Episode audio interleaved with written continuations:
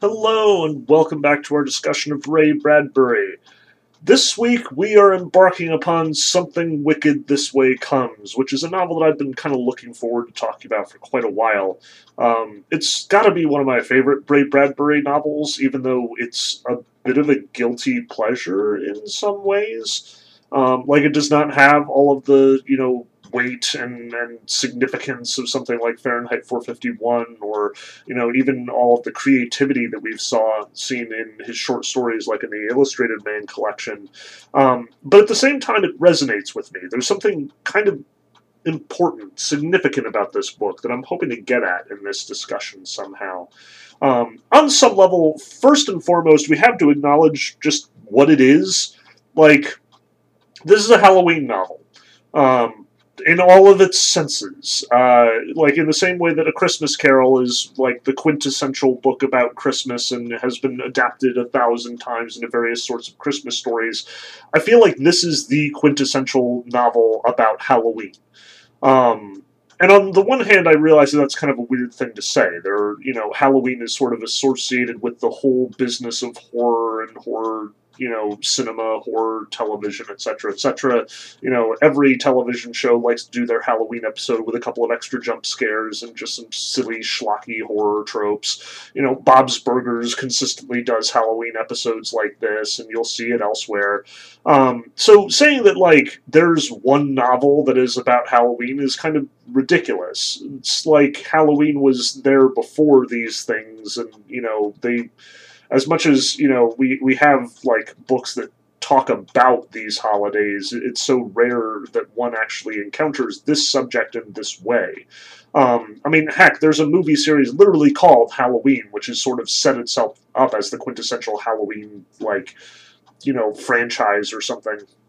And yet that one has never resonated with me the same way that this one does. Um, because on some level a truly horror narrative misses the point of Halloween.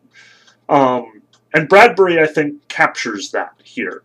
On some level, I wanted to, to time my lectures so that this was, you know, so that we managed to discuss something Wicked This Way comes at roughly the same time as Halloween rolled around. And obviously, that's not the case. I'm clearly like two weeks and change late.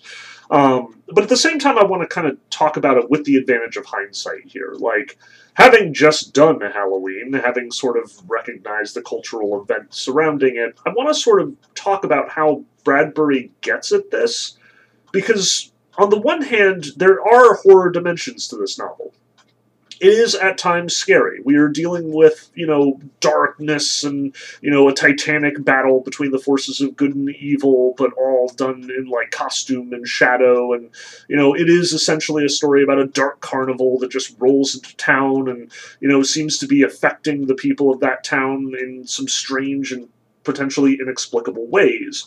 It's got all the substance of a horror novel. You could see Stephen King writing this book but this isn't a Stephen King book, and it isn't a horror novel at the end of the day. Bradbury, his relationship to horror has always been more complicated than that. Um, and we've seen touches of it, like in the Martian Chronicles, we see you know numerous stories that sort of play with the idea of the imagination and you know how it can play tricks on us. It is very interested in sort of the the darkness of the human mind, um, but at the same time, the the story in that collection that has the most to do with horror imagery and horror iconography is Usher 2, which isn't scary. Like, I criticized it specifically for being kind of over the top and not giving, you know, the the beats an opportunity to land. You know, it's a story about Poe, but it isn't a Poe story. It's a story that expresses its admiration for horror, but isn't itself a horror story. Um, likewise, in Fahrenheit 451, there's a lot of darkness in that novel, but nobody would confuse it for horror. It's all much more philosophical in that respect. It's all very much in that dystopian sense of horror. Like, it's not scary in the way that, you know, monsters and mummies and, you know, things that go bump in the night are scary. It's scary in the sense of we don't want the world to turn out this way, but we are concerned and apprehensive that it might. Now, the Illustrated Man collection seems to come the closest to horror. We get some legit horror iconography there. The Illustrated Man himself, the, the whole, you know, framing device there is rooted in horror. Here is this guy who is kind of scary and offbeat. He's abnormal. Um, we encounter him, we have this conversation with him, and then things start happening that are inexplicable. The, the images on his body come to life, and finally we, it is revealed that he will, in fact, murder us if given the chance. That's horror in some sense. Like it's shock short story horror, not the sort of sustained horror we're used to from the movies, but horror nonetheless. And quite a few stories in that collection go even deeper. Like I emphasized how much I love the city as a horror story. Um, how you know it is at the end of the day more science fiction than horror, but its iconography and its sort of uh, the way that it sticks in your mind is very horror in its own right. Um, likewise stories like the Veldt or stories like uh, the one where the you know kids are, are playing at a Martian invasion and turn out to be engaged in a Martian invasion. There's elements of horror there. In stories like Kaleidoscope or um, what is the name of the story? No Other Day or Morning, like the one where the guy just floats out into space on his own because he's no longer believes in the reality of anything. You know, that has that creeping, cloying horror, that claustrophobic Japanese style horror, the horror that just emphasizes the business of being alone and being totally detached from reality. Um, Bradbury is, in fact, getting at this sort of horror, these horror elements. But again, he's not interested in the typical trappings of horror, the you know the the business that we usually associate with horror. So first off, let's talk about this. Let's talk about what makes horror horror and why something wicked this way comes like where it fits in comparison. Um, and on the one hand, I am not qualified to talk about this. Like, I have a deep and abiding interest in horror. I love writing horror, but I also don't read it typically. Like, I wouldn't call myself a scholar of horror cinema or literature or anything like that because honestly, I find most of that stuff to be not great. Um, and that's not necessarily a criticism, it just means that I have a different interaction, a different sort of relationship to horror media than I suspect most people do. But again, I suspect horror media hits everybody a little bit differently. Um, so on the one hand, we recognize that there's like different kinds of horror. We get the sort of, you know, schlocky, you know, like slasher horror of something like Friday the Thirteenth, um, probably at its best in something like you know Ridley Scott's Alien. We have the sort of slow burn creeping horror, something that we might associate with the better Stephen King novels. Um, or, you know, one of my favorites is, is in the second novel in the Area X trilogy by Jeff Vandermeer. Um, in Authority, it's just very much about like sort of building slowly until you get this big final like like explosion at the end. Um, we have horror that is sort of specifically genre located, like we've got the high schoolers dealing with horror, like you see in something like Stephen King's It, or in something like uh, Joe Hill's Locke and Key. Um, we've got, you know, sort of major deal psychological horror, um, the sort of thing that you that you run into in something like Silent Hill, the video game series um, or something like The Ring, I suppose. Um, you've got the body horror in something like Saw, or you know, in, in like a David Cronenberg movie. Um, like there's a lot of different kinds of horror out there, and we interact with these things in different ways. Some people can't handle psychological horror, but are all about you know gore and violence and body horror. Other people can't handle the body horror, but are all about the psychological horror. And on some level, you know, we have talked about horror media in such a way that it's kind of lost what Bradbury is interested in here.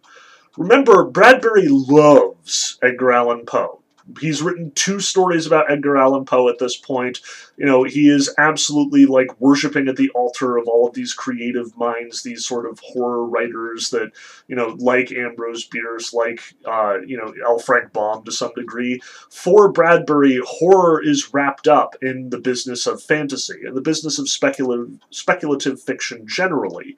So when we talk horror, and we usually are thinking about you know movie franchises halloween and, and friday the 13th and you know, Nightmare on Elm Street, about Saw, or about Annihilation, or about, you know, like any of the, the sort of Jordan Peele offerings that we've seen recently. On some level, that's where our brain goes, and that's not where it's supposed to be when Bradbury talks about horror. When Bradbury talks about horror, he is looking squarely at Edgar Allan Poe. And on some level, we all admit, yeah, Edgar Allan Poe, clearly horror. But Edgar Allan Poe does horror differently than all of these other works that we tend to think about in general. Like, Edgar Allan Poe is writing short stories, not movies, not video games, and as a consequence, our interaction with him is going to be fundamentally different. Horror in writing is always going to look different than horror in you know other media. Just because when you are dealing with like a novel something on the page your interactions and the things that you make that make you afraid are different. Like you can't do jump scares in a novel. It's not possible. Like you can surprise you can you know uh, have something unexpected happen, and you can slow burn, slow build until those unexpected things do start to happen. But you can't do jump scares the same way that like Halloween can, you know, just have someone tap like uh, Jamie Lee Curtis on the shoulder and like she immediately flips around, the audience jumps in their seat. That's not possible. You can't do a jump scare the way that a video game like Outlast or Silent Hill can do a jump scare. Because, again, there's nothing immediate about this in a novel. Which brings us to how you scare people in books. Um, and again, we do have different approaches here. Like Stephen King is a master of the slow burn sort of approach. Like you're going to introduce small horror elements gradually, but building up to this big, like, all guns blazing reveal where everything goes nuts or you know the the forces of evil seem to to really like have control of the whole situation um but this is just one approach, and probably part of the reason why Stephen King has been adapted so many times and why he's as popular as he is, is because it is an approach that translates to all of these other media. Um, it is an approach that can be rendered on a movie screen or in a video game. It's something that is about the pacing more than it is about the actual business of telling a story. Um, it has more to do with the medium of storytelling in all of its forms than it does with the medium of writing specifically. Whereas Poe, as much as he is very much a master of the slow burn in his own right, and as much as his stories also have this pacing that delivers this big, scary payoff in so many of his cases, honestly, Poe doesn't scare with scary stuff as often as he scares with the dread of that scary stuff. Like, think of The Pit and the Pendulum, for example, because this is sort of like a perfect encapsulation of, of what Poe is doing there and, and how it does and does not translate to other media like there is in fact a pit in the pendulum movie it's one of those wonderful like vincent price things that it's just totally schlocky and ridiculous, and the pendulum looks absolutely absurd. Um, like when I saw it as a little kid, I, I, like I was a little kid and I was not frightened by this. Like I, I, just thought it was hilarious. In part because I already knew the story cold at this point, but also because just Vincent Price. Oh my gosh, he's so wonderful. Um, but in the pit and the pendulum, what makes that story so scary is the inevitability of it. The fact that we know that there is going to be a death, that this person is going to be killed that the you know the writer can build our dread by explaining in painful detail every part of the descent of the pendulum every part of the walls closing in forcing this person towards the pit. This is what Poe is so excellent at so frequently and we can see it in a lot of his other stories as well. Um, but importantly for Poe the fact that there is no context works to his advantage here. See, when you watch a movie, you are presented with imagery. You will naturally contextualize that imagery however you can, which is why a lot of horror directors, especially recently, tend to pull tricks in order to decontextualize the horror that's going on. Like you'll see horror scenes where like all of a sudden the main character is isolated in a dark place and you don't know what's going on. Or I think of like Sam Raimi's recent movie uh, Doctor Strange and the Multiverse of Madness, and you've got that great little horror sequence where like Scarlet Witch is ripping through all of the alternate version or alternate universe versions of various like Marvel characters and we get Professor X going into you know the Scarlet Witch's mind and trying to release her, and all of a sudden everything is a white field, which sets up the the kill that is getting ready to come. You know, Raimi does this often in many of his movies. Um, he will isolate the characters, decontextualize them, put them in a place that is disconnected from the rest of the world around them, and let the horror play out without explanation we can't understand the rules of this universe because the universe has radically changed in the time that we have seen. Poe does this as well.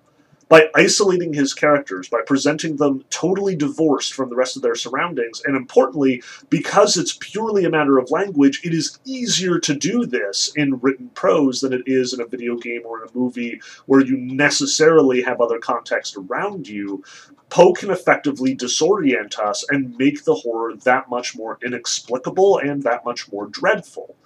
Um, now, this is not the only technique that Poe uses, though. Like, we have these sort of big set piece horrors in Poe. We've got the Pit and the Pendulum, like both as objects, not just as the story.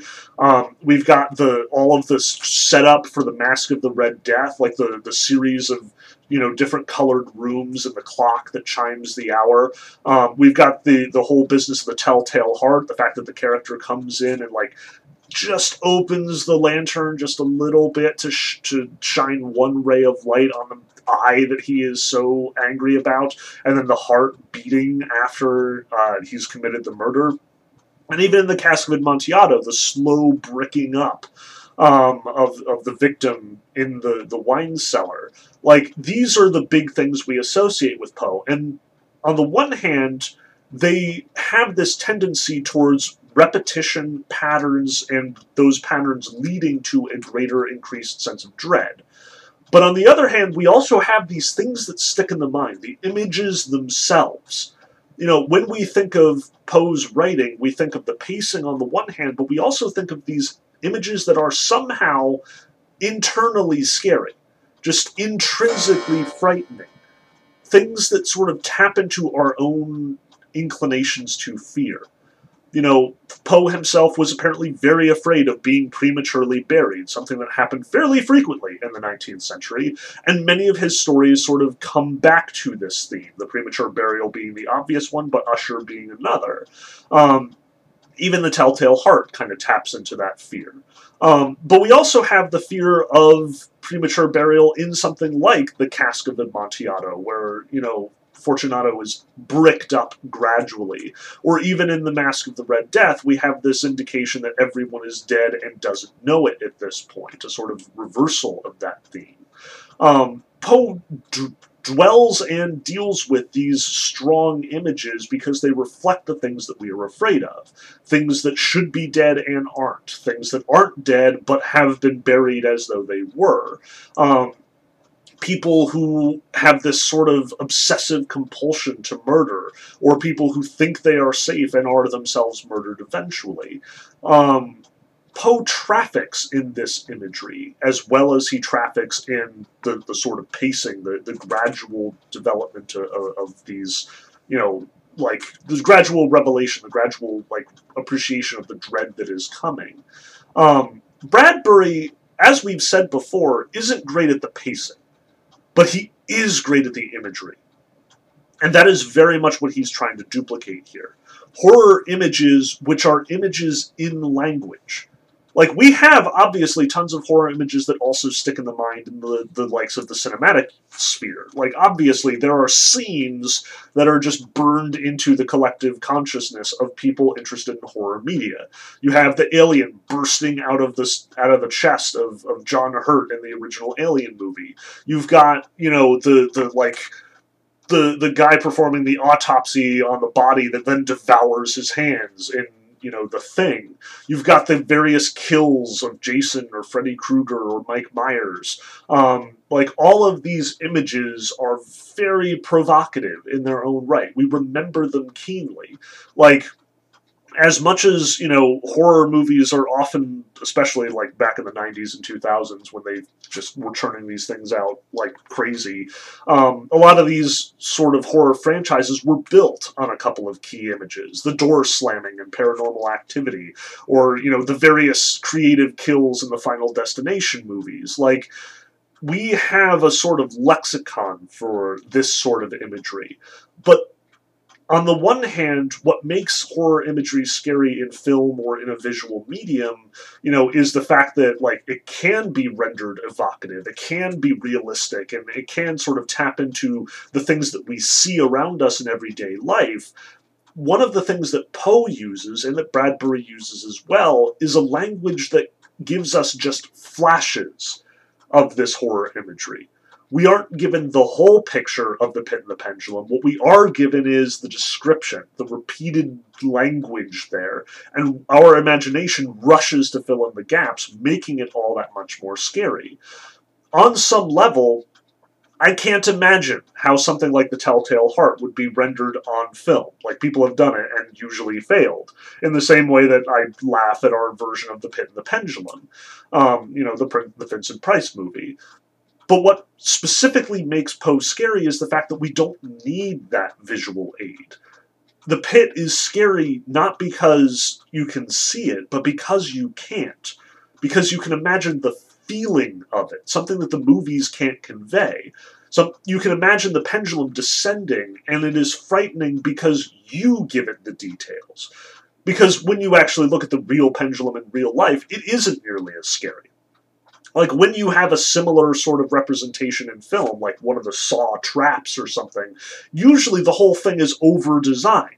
It's all spikes and monsters and like rusted metal. That's how, you know, you evoke this sense of horror, this sense of, of fear for the trap that is about to, to be triggered. But the swinging pendulum, that's not scary all by itself. What makes it scary is Poe's description and the fact that you put in all the details. You recognize what the fear means. You take the abstraction of Poe's language and fill it out with your own imagined horror. That's what makes it work. Um, and that's what makes Bradbury's prose here work as well. Bradbury isn't interested in the slow burn kind of horror, especially not here in Something Wicked This Way Comes. Like every now and again you'll see it. Again, the city does it really well. Uh, the Veldt had, like teases the the old, the big ending pretty well. Um, Bradbury is kind of getting better at it as time goes on, I suspect. But again, that's not what we're doing here when I said when I started out by saying that this is the quintessential Halloween novel and that we usually confuse Halloween stuff with horror, what I wanted to emphasize is that on the one hand, Bradbury gets the power of horror imagery. We've seen it multiple times at this point. Bradbury, like Poe, is interested in these evocative images, these sort of snapshots of the brain where we fill in all of the details and turn it into something meaningful. Maybe it's the city that devours the people who are going there with all of its various death traps. Maybe it's the lions picking over the carcass of the parents, even though the parents don't realize it at this point. Um, maybe it's something as simple and straightforward as, you know, Guy Montag coming back to his house as the bombers scream overhead. But one of the things that you'll notice is that Bradbury augments these moments, these images, with his own distinctive style and his own style of talking about these images. And it's very distinct. Like, honestly, it's probably one of the things that people criticize Bradbury the most over is the way that he uses language. And I want to stop here. Because, on the one hand, this is exactly what I mean by the horror slash Halloween aspect of this novel. Bradbury isn't doing horror the way that we usually assume horror is supposed to look like. You know, on the cover of this novel, my little random, like, poor 90s version from Avon Fiction says the incomparable masterwork of the dark fantastic. And the idea of the dark fantastic is different from horror. But it isn't a difference we necessarily appreciate very easily. Like, we could probably point to certain things that are dark fantasy as opposed to horror, something maybe like The Dark Crystal or, you know, The Never Ending Story, at least the movie version. The, the book is a different different animal for sure. Um, and we could we could potentially make that distinction. Um, Bradbury isn't doing either one of these, though.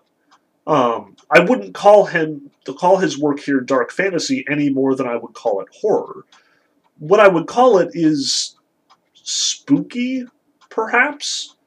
Something else? Again, what makes Halloween Halloween is the fact that it is a layer of fear, a layer of horror, but it is also a layer that exists simultaneously with a layer of like kiddish, childish, good fun you know, the whole business of Halloween, at least, you know, since the 90s, since I've been a kid, and certainly in Bradbury's day as well, is that this is about trick or treating. You know, a whole bunch of little, little kids, like under the age of 10 in many cases, dress up as various monsters, superheroes, you know, jobs, whatever, and they go around from house to house shouting trick or treat with no expectation that anyone is going to pull any tricks whatsoever. They get candy for their troubles, and then they walk around to the next house. Like, there is something scary about this. You know, the whole thing happens at night, which is at a time that kids are usually not allowed to be awake. Everyone is in costume, so you can't necessarily recognize everybody at first glance. Like I remember, you know, people coming to the door when I was a kid, not knowing who they were the first time, or needing a moment to recognize who exactly they were. Um, but at the same time, it isn't scary. Like nobody is really afraid on Halloween unless they go out of their way to be afraid. If they go to a horror movie, if they, you know, watch an Alien or Halloween movie marathon. Halloween isn't about terror. It is about fear as entertainment. It is about willfully scaring yourself because sometimes that's fun. And as a consequence, it's about both things the fear and the fun it is something childish in that respect. It's the haunted house approach to horror, and not the, you know, deep, bloody, gory approach to ho- horror or the deep psychological approach to horror. It is a spook show. And that's what Bradbury is doing in this novel as well, presenting not horror, not something earnestly scary, although it's frequently unnerving and has many of those images that get stuck in the mind because, again, he is a student of Poe and he is recognizing that same love of the abstract image as potential avenue for fear and for dread and for trepidation. But it is both fun and fearful. It is about a couple of kids who get into trouble because they go looking for trouble. They find fear because they want it. And this is a kind of significant distinction here. Because, again, there are scary moments in this book, but that isn't the main thing that Bradbury is trying to do here. We do get a good bit of the dread, although that dread is largely free floating and, un- and not sort of located anywhere particular. We get a lot of those images, which again, Bradbury is a master of here. But what we don't have is the tension, the build and the fall, the natural rises and peaks. This story is kind of a mess on that front. And that's kind of why I love it. So, again, we need to talk about Bradbury's style here.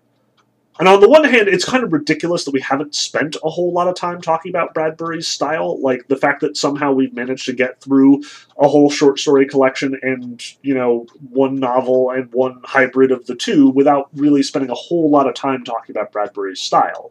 Like every now and again, I, I have my moments where I'm like, okay, and now I'm just going to gush over exactly what he's doing in this particular scene or at this particular time. You know, I've done that several times at this point, and I regret nothing. Like, I, I love Bradbury's approach. I love his style. Um, but now I really want to focus on it because, on the one hand, it is sort of exaggerated here in Something Wicked This Way Comes. But on the other hand, I've never read anything after Bradbury's work in the 60s that wasn't this kind of exaggerated.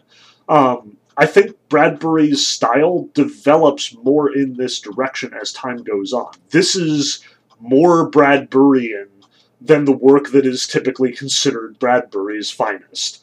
As much as I love Fahrenheit 451 dearly and I consider it the greatest of his of his novels, it isn't his in the same way that this book, Something Wicked This Way Comes, is truly his.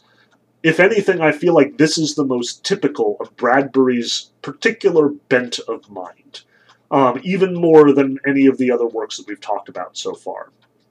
And again, that doesn't necessarily mean that it's better as a consequence. It's just more typical of him. It shows off his particular inclination to write more than many of the other works do. And at the same time, we're going to look at this and I will probably find obvious allusions to other stuff that we've talked about, for sure. But I want to take this moment and look at three specific scenes, three passages of description that Bradbury offers to us here at the outset of this novel that both kind of misses the sort of things that we would come to expect from horror. It definitely misses a lot of the pacing issues and a lot of the things that we would consider just foundational concepts of good creative writing. But at the same time, I want to emphasize how evocative it actually is. Um, so again, three scenes, and importantly, I want to pick three scenes that are all coming from different characters' perspectives as much as possible because on the one hand, it's clear that certain characters think and describe things in certain ways. Charles Halloway, especially in this novel, has a lot of very deep metaphysical, philosophical sort of ruminations. And I do want to talk about him, but we'll save him for last. Uh, but I also want to talk about both sort of the perspective of the boys when they encounter various things. Jim Nightshade and Will Halloway, Will Halloway especially, since Jim is always a little step removed from us as as the audience, um, as well as a sort of broad descriptive passage. So let's start with the boys. Um, I'm looking at chapter six, and this is the chapter where Jim and Will have just been to the library and they got the whole spiel about the white and black hats, which we will definitely come back around to. Um, but Jim gets distracted. They're walking down the street and they like hop into this little side lane, which Will already has some associations with. Um, so this is page 27 in my little 1997 edition, chapter 6. Until this summer, and this is kind of from Will's perspective that we are getting the narration here. Until this summer, it had been an ordinary street where they stole peaches, plums, and apricots each in its day. But late in August, while they were monkey climbing for the sourest ap- apples, the thing happened which changed the houses, the taste of the fruit, and the very air within the gossiping trees. Will, it's waiting. Maybe something's happening, hissed Jim. Maybe something is. Will swallowed hard and felt Jim's hand pinch his arm. For it was no longer the street of the apples or plums or apricots. It was the one house with a window at the side, and this window, Jim said, was a stage, with a curtain, the shade, that is, up. And in that room, on that strange stage, were the actors who spoke mysteries, mouthed wild things, laughed, sighed, murmured so much, so much of it was whispers Will did not understand. Just one last time, Will. You know it won't be the last, Will replies. Jim's face was flushed, his cheeks blazing, his eyes green glass fire. He thought of that night, then picking the apples, Jim suddenly crying softly, Oh, there! And Will hanging to the limbs of the tree, tight pressed, terribly excited, staring in at the theater, that peculiar stage where people, all unknowing, flourished shirts above their heads, let fall clothes to the rug, stood raw and animal crazy, naked, like shivering horses, hands out to touch each other. What are they doing? thought Will. Why are they laughing? What's wrong with them? What's wrong? He wished the light would go out. But he t- hung tight to the suddenly slippery tree and watched the bright window theater, heard the laughing, and numb at last, let go, slid, fell, lay dazed, then stood in dark, gazing up at Jim, who still clung to his high limb. Jim's face, hearth flushed, cheeks fire fuzzed, lips parted, stared in. Jim! Jim! Come down! But Jim did not hear. Jim! And when Jim looked down at last, he saw Will as a stranger below with some silly request to give off living and come down to earth. So Will ran off, alone, thinking too much, thinking nothing at all, not knowing what to think. Will Please. Will looked at Jim now with the library books in his hands. We've been to the library. Ain't that enough? Jim shook his head. Carry these for me. He handed Will his books and trotted softly off under the hissing, whispering trees. Three houses down, he called back, Will, know what you are? A darn old dimwit Episcopal Baptist. Then Jim was gone. Now that's the better part of the chapter. Like I read nearly the whole thing. And we should emphasize most of the chapters in this novel are roughly that short, if not shorter.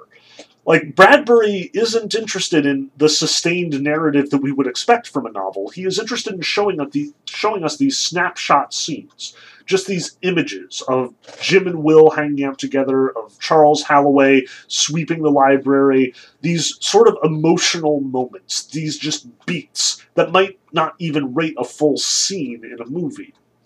But what I want to emphasize is that within these beats, these sort of disconnected moments that, that sort of weave this narrative together, the individual instants are disconnected as well.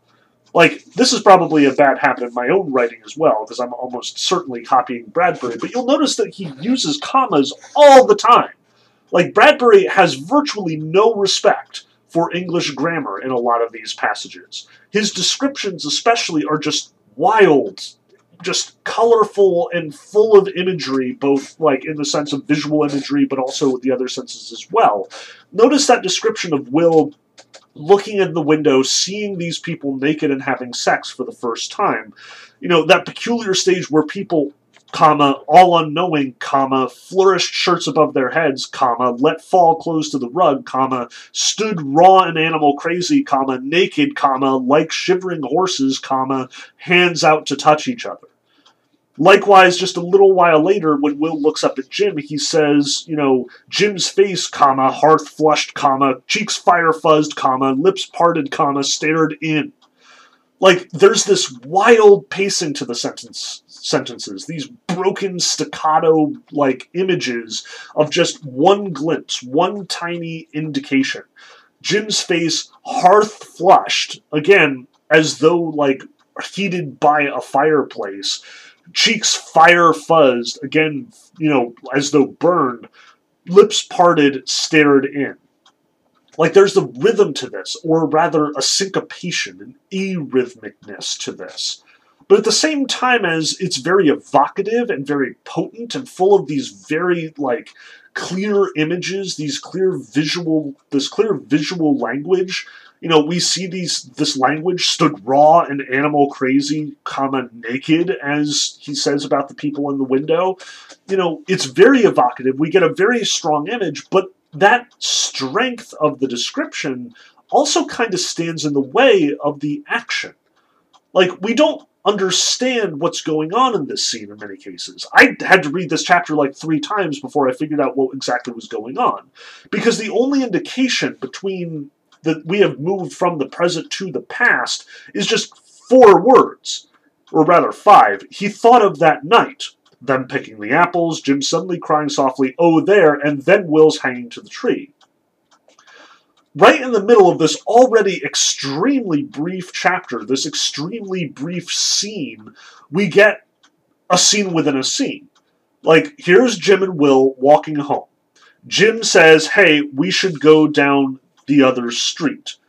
Or rather, he just says will, and Will says no, because we already know what that means. But Will tells us this sort of flashback image in the process. Like, Will is walking down the street with Jim. Jim is like, okay, can we go down this street? Will is like, no, I don't want to go down that street. And Jim goes down anyway, carrying my books for me. Um, and Will remembers, before Jim even gets to this point, what happened the last time they went down the street, back in August when they were picking apples and they were climbing the tree and realized that they could look in the window and see these people having sex totally without, you know, being just like covered up or, or in private at all. And on the one hand, we get this. The emotional value of this scene is communicated even if we don't notice that there's a flashback going on here. Um, so on the one hand, again, we should stress Bradbury's evocative, vivid language does in fact get in the way of the plotting, the, the actual action of the story. He is more interested in the effect, the sort of visceral emotional reaction, the sort of sensory image that he is conveying to us, more than he is interested in the logic of the scene. Which again is something we've seen before. Um, frequently Bradbury will go on these sorts of wild descriptive passages, getting in the way of the way that the actual action works out to again sort of return to that image, you know, back in Fahrenheit 451, when Guy Montag originally walks into his house in the dark and finds out that Mildred has taken too many sleeping pills, presumably as a suicide attempt, the images become disconnected and disorienting.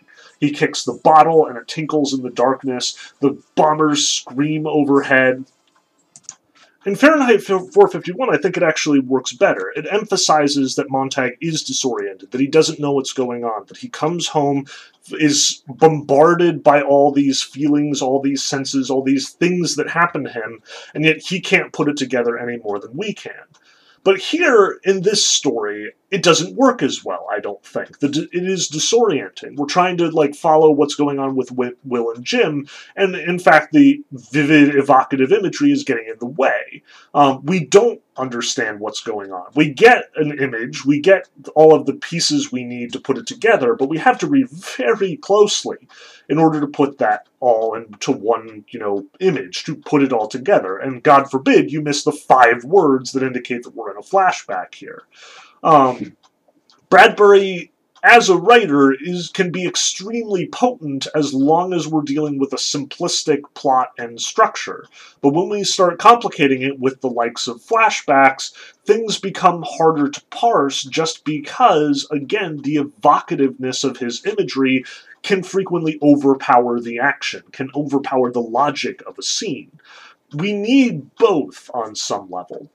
Bradbury is very much more interested in the visceral reactions more than he is in the actual plotting and the actual logic. And that's occasionally good and occasionally bad. But it's something that consistently describes this novel specifically. Bradbury will frequently just let the logic go on holiday. Let the evocativeness of the imagery, let the sort of horrific images or metaphorical language get in the way to the point that it is all that you can see. Um, so let's take a look at one of my favorite descriptive passages here. This is in chapter 12. Um, the boys have snuck out to see the carnival set up shop. Um, and we get this pretty crazy series of, of images and, and descriptions here. Um, so this is roughly page 50.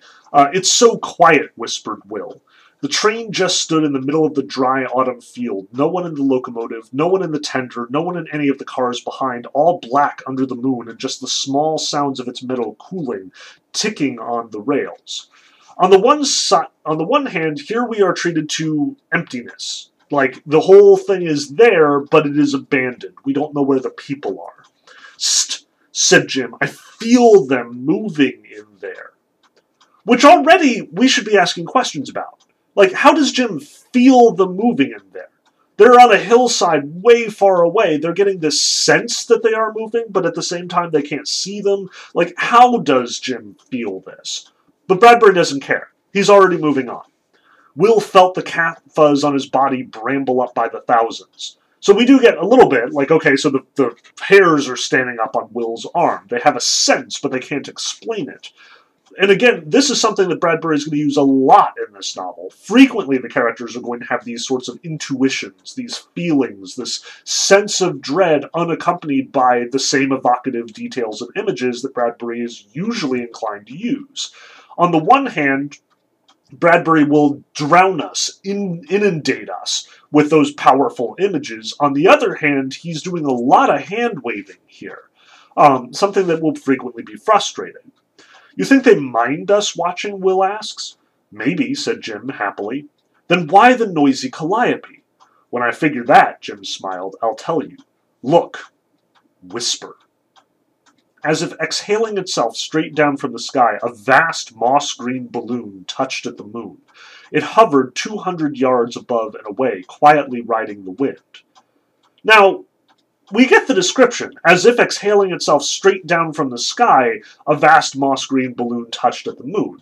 But honestly, the logic of this doesn't make any sense. Where could it come from? How did the boys miss it? How is it above the moon, coming down onto the moon, and yet now only can we see it?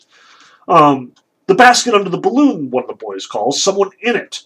But then a tall man stepped down from the train caboose platform like a captain assaying the tidal weathers of this inland sea. All dark suit, shadow faced, he waded to the center of the meadow, his shirt as black as the gloved hands he now stretched to the sky. He gestured, once, and the train came to life. At first a head lifted in one window, then an arm, then another head like a puppet in a marionette theater. Suddenly two men in black were carrying a dark tent pole out across the hissing grass.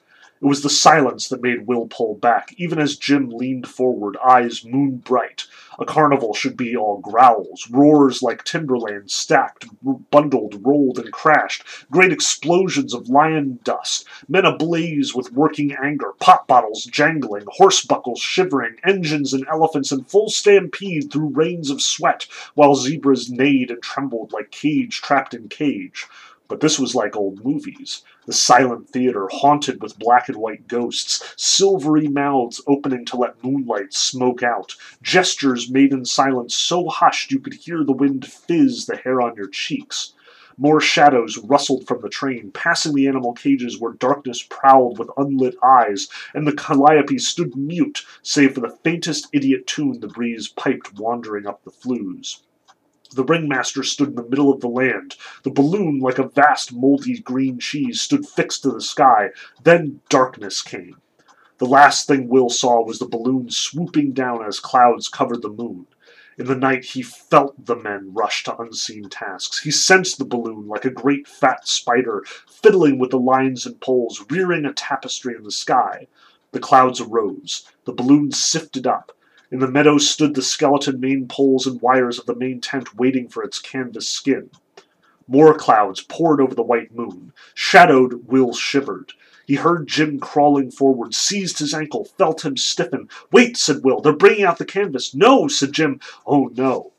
For somehow instead they both knew the wires high flung on the poles were catching swift clouds, ripping them free from the wind in streamers, which, stitched and sewn by some great monster shadow, made canvas and more canvas as the tent took shape. At last there was the clear water sound of vast flags blowing. The motion stopped. The darkness within darkness was still.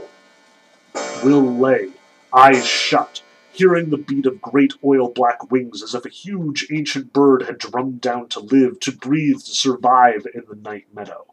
The clouds blew away. The balloon was gone. The men were gone. The tents rippled like black rain on their poles. Suddenly, it seemed a long way to town. Now, again, on the one hand, we get a lot of that sort of fuzzy hand waving description, stuff that isn't evocative details. On the other, I should also emphasize that Bradbury is absolutely mixing his metaphors here. Like, take a look at that paragraph where we have the carnival should be all growls, roars like timberland, stacked, bundled, rolled, and crashed. Like, again, we get all of those vivid, evocative words, all of those words that evoke sound and noise and the things that we're supposed to hear but don't. On the one hand, we're Bradbury introduces all these very onomatopoeic, these very sound oriented words, but with the emphasis that it should be that and isn't. That instead, this was like old movies, the silent theater haunted with black and white ghosts, silvery mouths opening to let moonlight smoke out, gestures made in silence so hushed you could hear the wind fizz the hair on your cheeks. Notice this is metaphors within metaphors here. This carnival isn't crashing, isn't rolling and timberlands stacked, explosions of lion dust, pop bottles jangling. It isn't those things, evocative as the language is.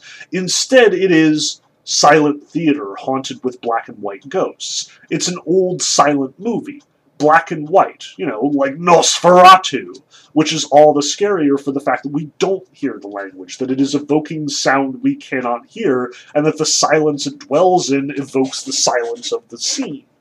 Here we see something similar. Again, the carnival being set up silently, eerily, inappropriately silently, but at the same time, it's riddled with this language the silence so hushed you could hear the wind fizz the hair on your cheeks.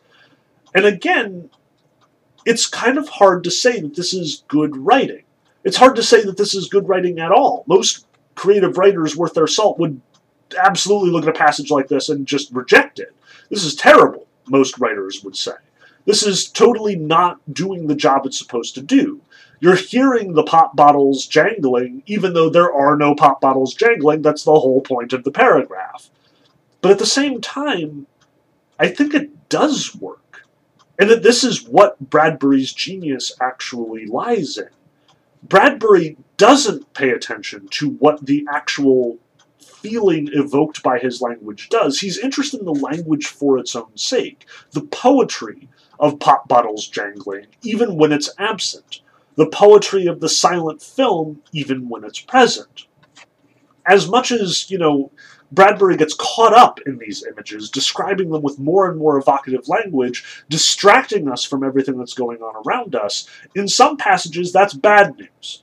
Like us not being able to track what is going on between Will and, and Jim on the street that they choose not to go down, ultimately. But on the other hand, here it seems to work much better. Um, not because it's meant to be disorienting, though there is a certain amount of that there. Again, these kids are out in the middle of the night, they feel certain things happening instead of seeing them, and we don't have any sort of library or index of, of feelings to sort of adapt to this.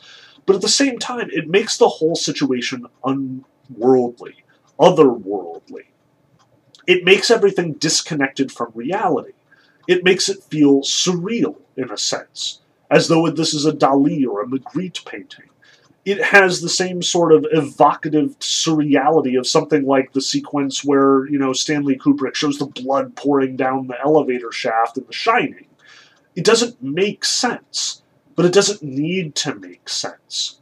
And as much as the action and the images in this book are frequently disconnected from one another, we can't make sense of what's going on around us. We don't know why the characters are behaving the way that they are, or why the carnival inspires dread the way that it does. In some sense, Bradbury is telling us, not showing us, something that every creative writer worth their salt in this country would say is a bad move. But it works. It doesn't seem to work. Nobody knows why it works. I think that there are plenty of people who would say that it doesn't work, but for me at least, it works. The disorienting quality here functions. The dreamlike sense of all of these kids wandering around trying to contend with this carnival of horrors that itself doesn't seem all that horrifying, that only abstractly seems to mess with the lives of the people involved. That works as much as we don't know why the carnival is scary, as much as it only seems to like touch these lives, like poor Miss Foley who gets kind of lost in the, the maze of mirrors, and then all of a sudden she's willing to let this nephew live with her, even though it's secretly Mr. Cooger. Like, we don't know why they're behaving the way they do. This doesn't line up with our experience, but it doesn't have to. It touches on something more apocryphal, I think, something more subconscious something more psychological. Um, it doesn't hit us logically, but that's okay because nothing about this novel functions logically. The relationship between Will and Jim isn't logical. They're poor, polar opposites, but they're kids, so it doesn't matter.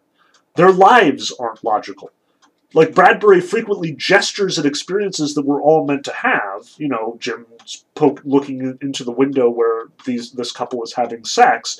Something that happens to boys, something that sort of indicates a sort of loss of innocence that taps into this whole deep network of emotions and feelings and you know the thoughts about adolescence and the way that we understand these things in media, books and movies, etc. For all of that, Bradbury trades on the fact that this is a familiar scene. And therefore, he doesn't have to show us the logicality of it. We've already got the logicality of it. We know how these scenes pan out. We know how we reacted in, the, in these situations. Bradbury feels comfortable tapping into the emotion without the reason, tapping into the feeling of the scene without the actual mechanics of the scene. And as much as we, again, are treated to a scene that would be traditional, familiar, and many of the other works that Bradbury is familiar with and trading on his own experience as well, again, a carnival setting up shop, Bradbury feels comfortable letting the sort of language get carried away. Not bothering with the actual mechanics of the description. Who cares where the balloon comes from? Who cares where the conductor comes from? Who cares about, you know, where are all of the people when he in fact summons them? It doesn't play out logically, but it doesn't have to play out logically because, as he emphasizes, it's not logical. It's like a puppet theater. It's feeling, not reality. It's all sensation, dis- divorced from the logic that connects sensation. And I want to emphasize this because, as much as it kind of works and kind of doesn't work, as much as this hits some people and misses others, it is consistent here. It is a deliberate decision on Bradbury's part to let this novel dwell in the spaces between rational thoughts rather than the rational thoughts themselves. It's not full surrealism. It's not totally dreamlike. There is a logic to it, but it is a logic divorced from the way that lot, the stories like this tend to work. That's why it's not horror. It doesn't have that horror logic. Like, even a horror logic that is abstract, that is totally rooted in the subconscious, that is totally rooted in nightmare instead of dream, isn't what Bradbury is trafficking in here. His logic is his own, something completely divorced from every other writer that you're likely to encounter. Bradbury is totally happy to let his images run one into the into the next, just banging, crashing into each other. Let the metaphors just roll off the tongue without any pause between. And honestly, we've seen this before as well. This is Captain Beatty, you know, having his sort of imaginary conversation with Guy Montag, pitting Pope against Pope, and, you know, like letting all of these various famous quotes just come spinning out without any relation to each other. Just like we saw in something like the Martian Chronicles, where we have the hot dog stand owner running away from the Martians and the ships sort of following after him, and him, like, destroying them with a single gunshot in ways that seem inexplicable. Bradbury doesn't care that it's inexplicable. And on some level, there's, you know, something negative about this. It's communicating to fewer people. But Bradbury just does it anyway. He writes for the sheer pleasure of writing. He writes because it makes sense to him. And if you tap into that wavelength, it will make a certain sort of sense to you as well.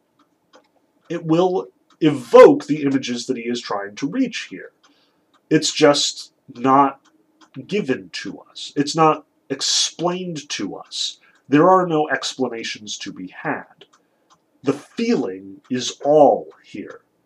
Not even, you know, in the, the like trying to make the feeling sharpened and clarified to like have this razor sharp emotion just cut right through us. But no, just that we feel that we get the sense of what's going on in these passages and not the logic.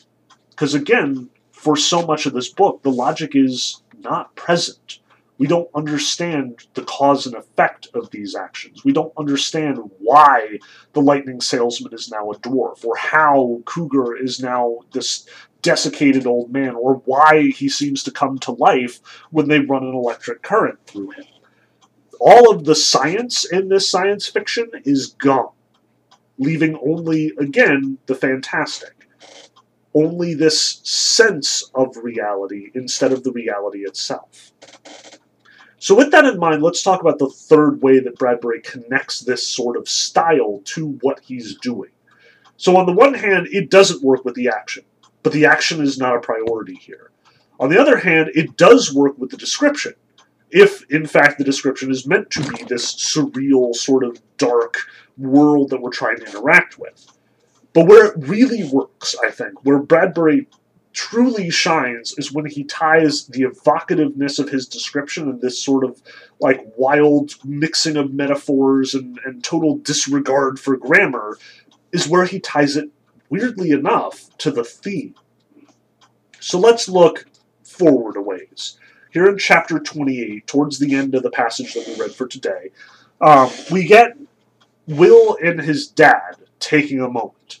Like, Charles Halloway was at the library long into the night, as is often his habit, apparently, and he bumps into Will as they're coming back from the carnival after they've tried to like scope out the place and gotten in trouble because you know they followed Miss Foley home and tried to protect her from you know Mr.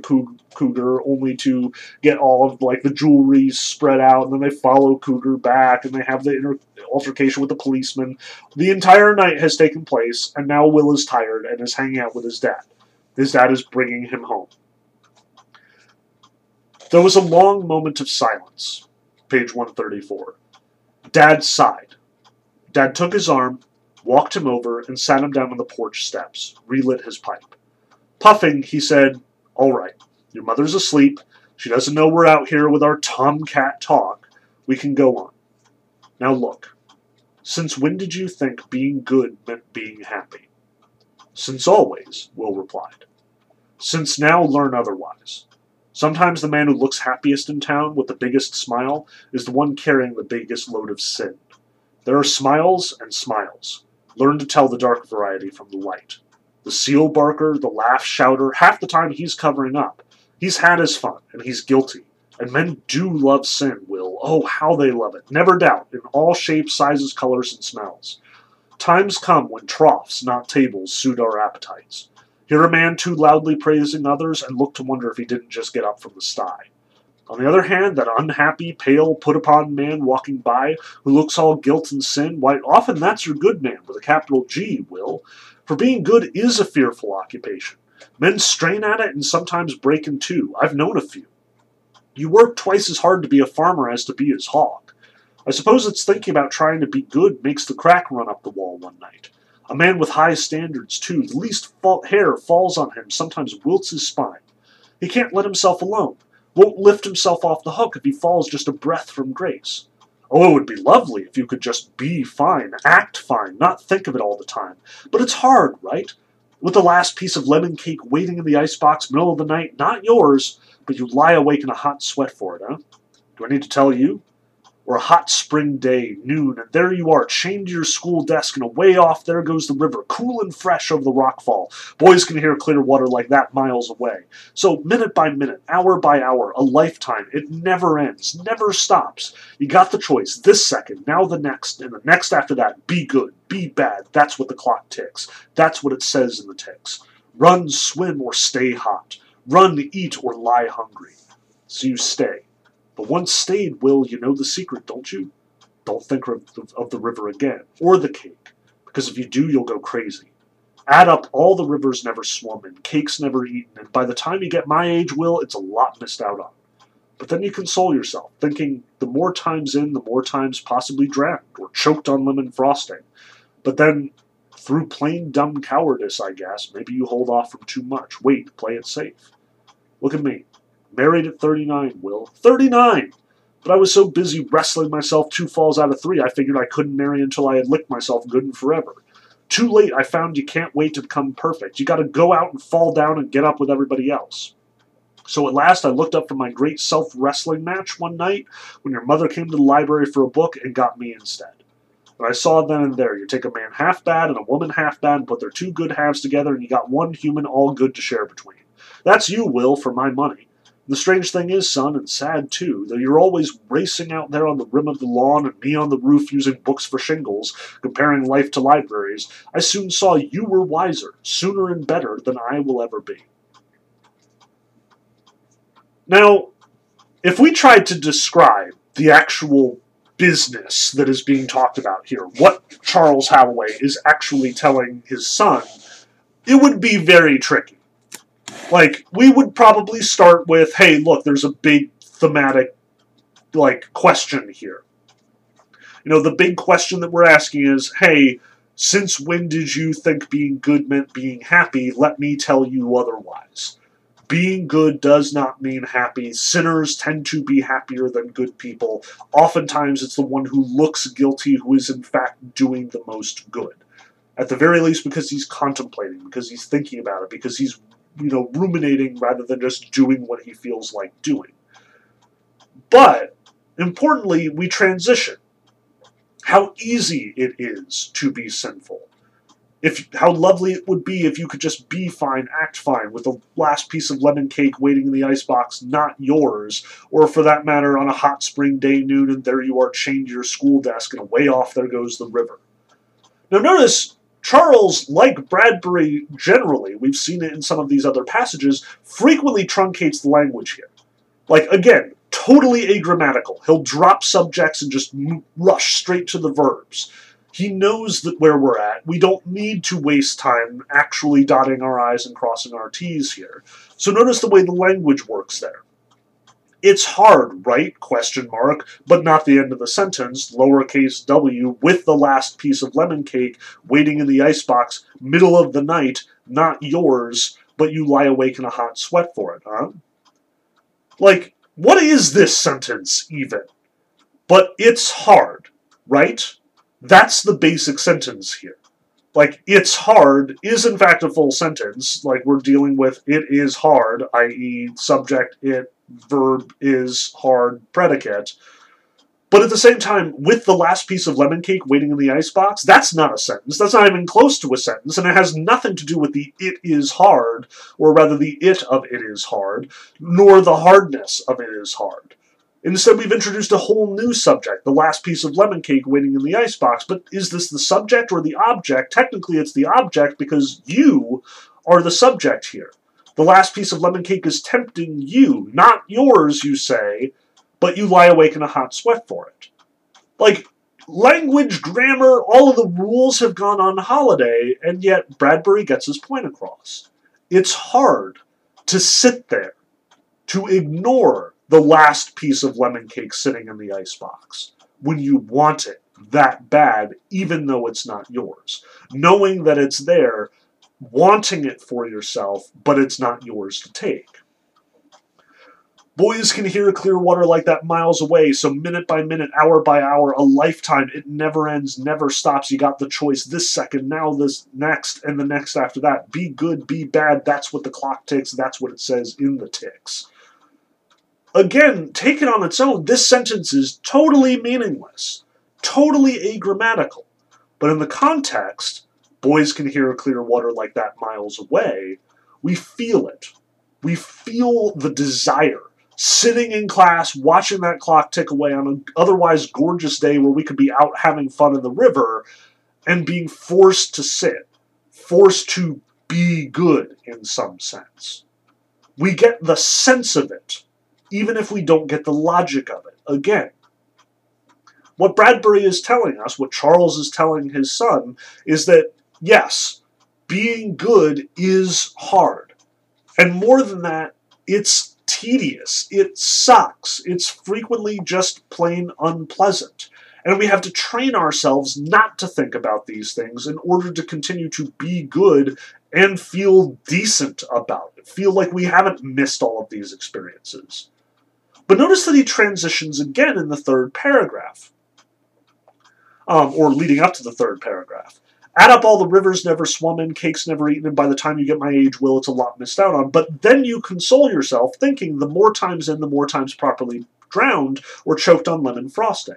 But then, through plain dumb cowardice, I guess, maybe you hold off from too much. Wait, play it safe. Notice we have another transition here, another new thought that's been introduced, something that's on Charles's mind, presumably Bradbury's as well. What if this is just cowardice? What if we are consoling ourselves into thinking that we are good, but really what we are doing is justifying our own fear, justifying our own wishes? Like, what we are saying is, hey, you know, I guess we missed out on all those times in the river, which now, instead of being presented as something sinful, as something bad, as something that we must necessarily fight, resist in order to be the decent, upstanding people we are, Charles is now saying, well, for me at least, it's just indicative not of goodness, but of cowardice. Charles, on some level, isn't willing to admit that he is fighting the good fight, that he is not wearing the white hat, which, again, is sort of hovering over this whole discussion. Charles now realizes that being good is a stand in for cowardice. That we are afraid to leave class, that we are afraid to take the lemon square from the freezer. That we are afraid to disrupt the order of things, afraid that there might be negative repercussions. And we use, in some sense, that cowardice to justify ourselves. You console yourself thinking the more times in, the more times possibly drowned or choked on lemon frosting. But then we changed again. Look at me, married at 39, Will, but I was so busy wrestling myself two falls out of three, I figured I couldn't marry until I had licked myself good and forever. Too late, I found you can't wait to become perfect. You gotta go out and fall down and get up with everybody else. Like, on some level, we're right to ask, what is he even saying here? What is the logic underlining this, this discussion? What is he, in fact, telling Will to do? Like, on the one hand, we start out with a really clear question Are good people happy? The answer is no. Not just the answer is no, but the answer is good people aren't even necessarily good. It's more complicated the people who console themselves into thinking that they are good are often consoling themselves for their own cowardice, disguising to themselves, we are good, not cowards, even though they are, at the end of the day, cowards, that they are wrestling themselves two times out of three, that they are overthinking these things, and really, at the end of the day, the proper thing to do is to just go up, fall down with everybody else, get in trouble, make mistakes, and indeed indulge, presumably, in sin? Question mark? Is that what we're saying? But Charles ultimately concludes, like, yeah, he is in fact sinning. It is a more complicated sin than we were talking about originally. Like, yes, it's easy to indulge in the lemon square, to like take it without anybody caring and just take it for ourselves. But when you're talking about, you know, going out to the river, is it in fact goodness or is it just cowardice that causes you to stay in your seat? Is it goodness or is it cowardice that causes a man to not get married until 39? That, to keep overthinking the situation. And Charles ultimately concludes, yeah, he's a sinner. He's a different kind of sinner than the person who just rushes into things and takes what they want. He's the kind of sinner who sits on the sidelines and refuses to engage, even though he's ultimately losing track of his whole life. This is the danger of goodness, in some sense. That we get so high on our own goodness that we end up using it to justify our own cowardice, or vice versa. And in doing so, missing out on life. But Charles consoles himself here as well, at least he has Will. Will is good, through and through. Will is the best of both Charles and his wife, is the best of both of them. Charles can downplay his evil in front of his son and train his son up in goodness at the same time as his wife corrects Charles's tendency towards cowardice and reticence. And I want to emphasize Bradbury doesn't say any of this. And on some level, it isn't logical. It isn't sensible. If we were trying to get at what is the theme of this book, you will be left trying.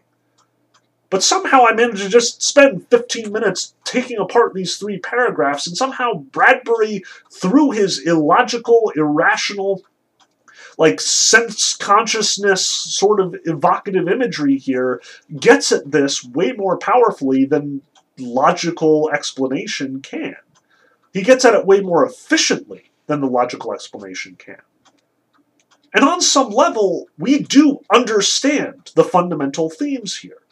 We get from that first discussion where, you know, Jim and Will come to the library and Charles tells them, you know, Jim always wears the black hat. Sure, now he's wearing, you know, he, he's reading the, the stuff about dinosaurs. You need a white hat or a black hat book, he asks. But he explains he wears the ten black or the black ten gallon hats and reads books to fit. Middle name's Moriarty, right, Jim? Any day now he'll move up from Fu Manchu to Machiavelli here, medium sized dark fedora, or over along to Do- Dr. Faustus, extra large black Stetson. That leaves the white hat boys to you, Will. Here's Gandhi, next door is St. Thomas, and on the next level, well, Buddha. On some level, the reason why Jim and Will make sense to us even though they don't make sense, is because they're characterized in this way. Jim is possessed of darkness. Not evil, that's a different thing, but darkness. Jim is inclined to it. His last name is Nightshade. His father is dead, and he lacks that sort of guiding force, that moral dimension to him. He's got his mom, sure, and he's trying to live up to her standards, but Jim's inclination to temptation is overwhelming. He's the one that wants to go to the theater and see the naked people having sex. This is fascinating to him. He's the one who Cooger manages to sucker into getting onto the carousel, and Will has to drag him down, stop him.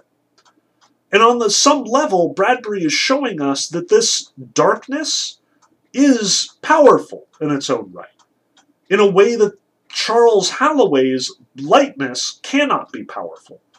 Jim can stop things from happening. Jim fights. Jim gets into life and wrestles with it, where Will and Charles stand back too fearful. But Jim needs Will to stop him. Like Jim keeps telling Will, you'll come after me, won't you? When I go doing something stupid, you'll be the one sensibly stopping me. But at the same time, without Jim's tendency towards getting into his own head, to taking life by the horns, Will would just be sitting at home, cowardly and too careful to get anything done. And yet, Will's concern for Jim is what leads him to go out and do this stuff. It's not Jim who fights the witch in the balloon in chapter 30, it's Will.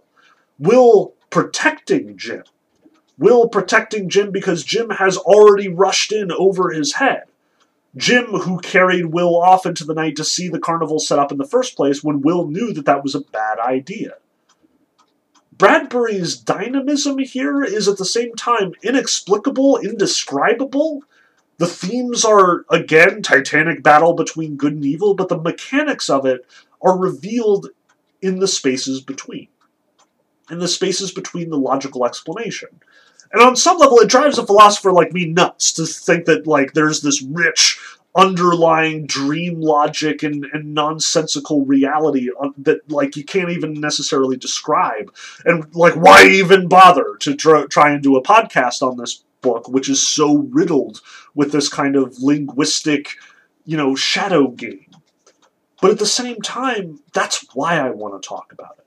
That's why this book puzzles and and fascinates me because it evades that description, because it gets at something more true than capital T truth. It gets at something that underlies philosophy and logic and rationality. It tantalizes. And as much as I see myself in the likes of Charles and his hesitance, his, you know, keen desire for the beautiful woman in the, the ice prison, as much as I recognize myself in all of these characters who are, you know, looking back on their lives and saying, hey, I want the things that I missed. I want to go back in time. I want to be young again, like Mrs. Foley. I want to ride the carousel backwards and, and re experience all those things that I gave up the first time around. You know, Charles recognizing why did I get married so late? Why did I have a child so late? How is it that I'm, you know, pushing 50, pushing 60, and I'm supposed to engage with this kid? You know, that's the thing that Charles is so scared about at this point. When he confesses to his wife, how can I be a good father to a boy 40 years my junior? That I get. That makes sense. It is about the desire that underlies logic. Like any good Stoic would say, well, yes, resist these temptations. It makes you a worse person. It makes you, you know, enslaved to these things. And Bradbury is saying that too you know, you see Miss Foley, you see Jim, you see how dangerous their lives are, how close they are to losing it all, to throwing their souls away to this carnival. We see the after effects of the people who have been taken by this. The poor lightning rod salesman shriveled up, or the dust witch barely even human anymore. Is she, in fact, like a fortune teller in a box or something else? It's hard to say it doesn't make sense. How can the same woman who's like the fortune teller in the box also be the one guiding the balloon? But it doesn't matter. What these things are are beyond physical entities.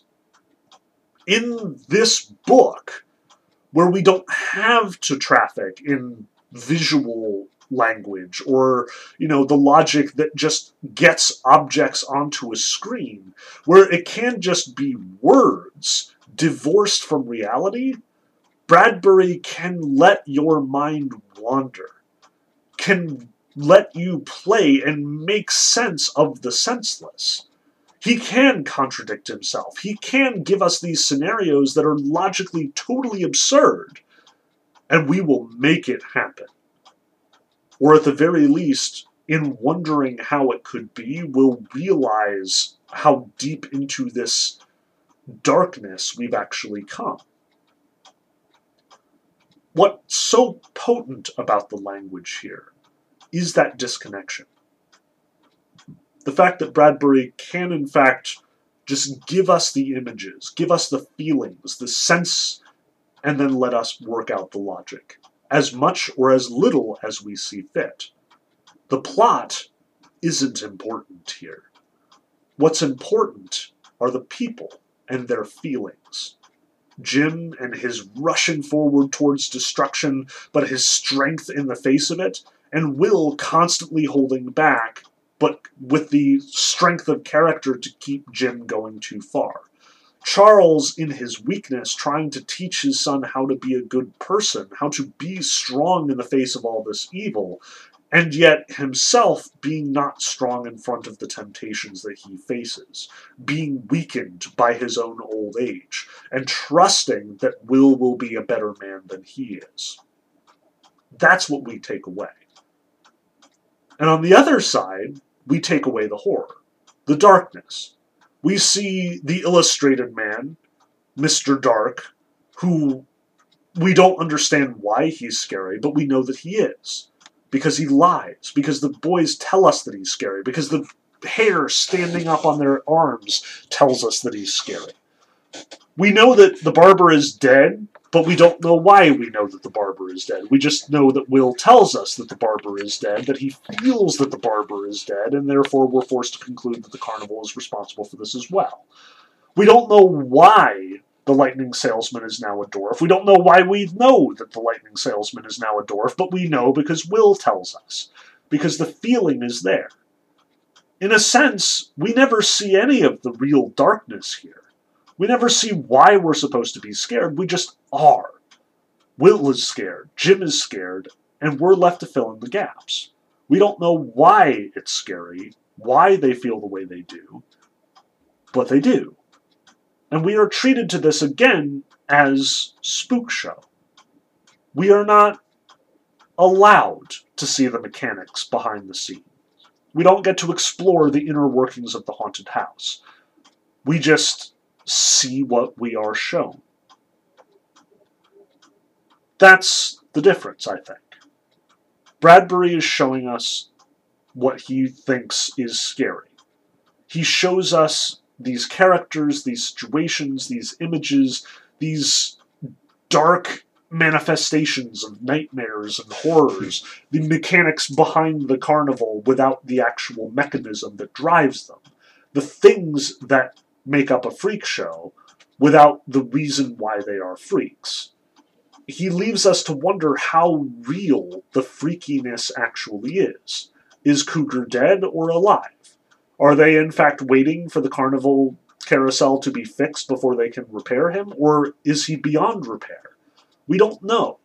We're not shown why. We're not shown the, the sort of driving force of the opposition here, of the antagonists. There's, again, no logic.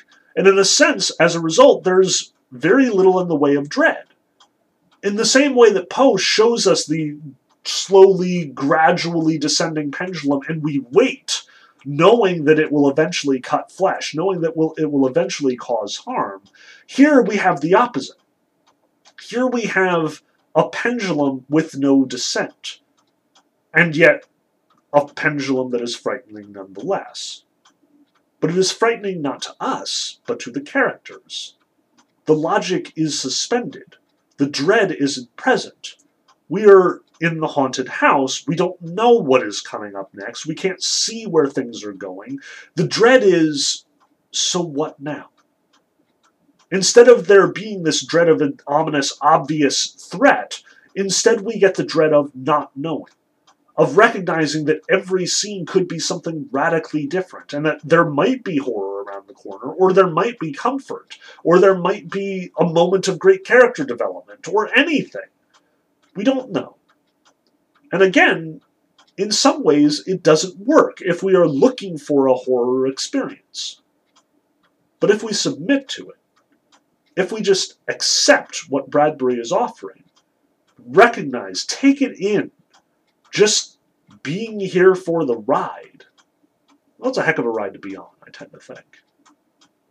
So, once again, I want to stress like, there's a lot that this novel could be, and there are a lot of ways to read this novel poorly because there are a lot of frameworks and assumptions and perspectives that we've already well developed that we carry into this book with us.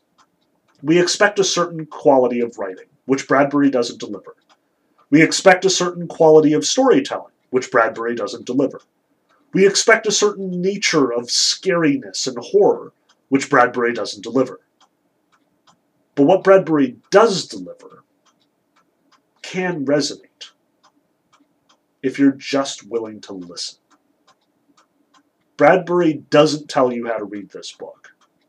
And there are a lot of ways that we come in thinking we're supposed to read it one way or the other, which turns out to be wrong. And part of what I truly love about it is that it is that different.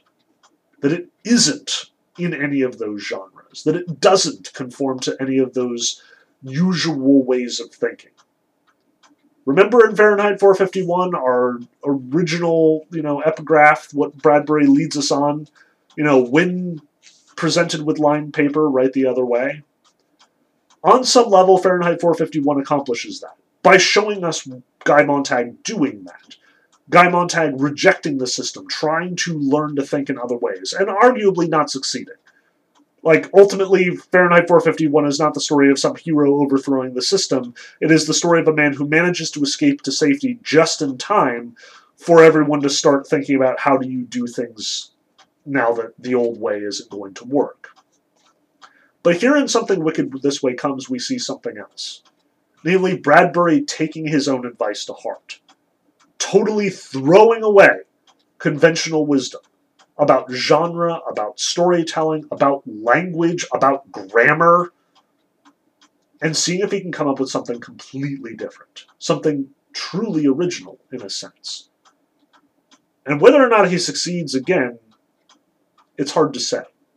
Because each person is going to react to this differently, because again, we do not have the apparatus in place for appreciating this. You know, every work we've talked about, every book out there, every story ever told exists in a context, exists in relation to other stories, in relation to other genres. And Bradbury deliberately rejecting so much of the trappings of so many other genres, embracing his own sort of weird hodgepodge collection of sensibilities and language and metaphorical trickery, will definitely turn people off but I admire him for making so daring a move regardless. Say what you want about Something Wicked This Way Comes, it is not like any other book you have ever read, unless that book is another one of Bradbury's. So, I do want to talk about more of the stuff that's going on here. I would love to talk about some of the dark monsters that we encounter, but honestly, because we know so little about them at this point, it's hard to say.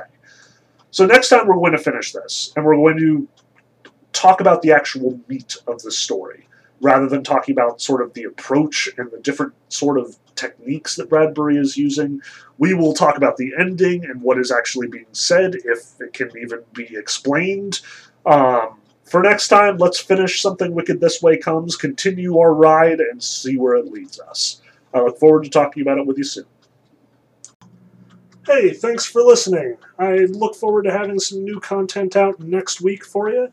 And in the meantime, I highly recommend that you check out my other projects on professorkozlowski.wordpress.com, which is the sort of center for all of the things I'm doing online these days. Um, and please, if you like this, share it, subscribe to it, send it out, get everybody to know that I'm making lectures and, and talking about something that you're interested in. Um, the more listeners I have, the more people I have following me, the better chance there is that I'll be able to continue doing this.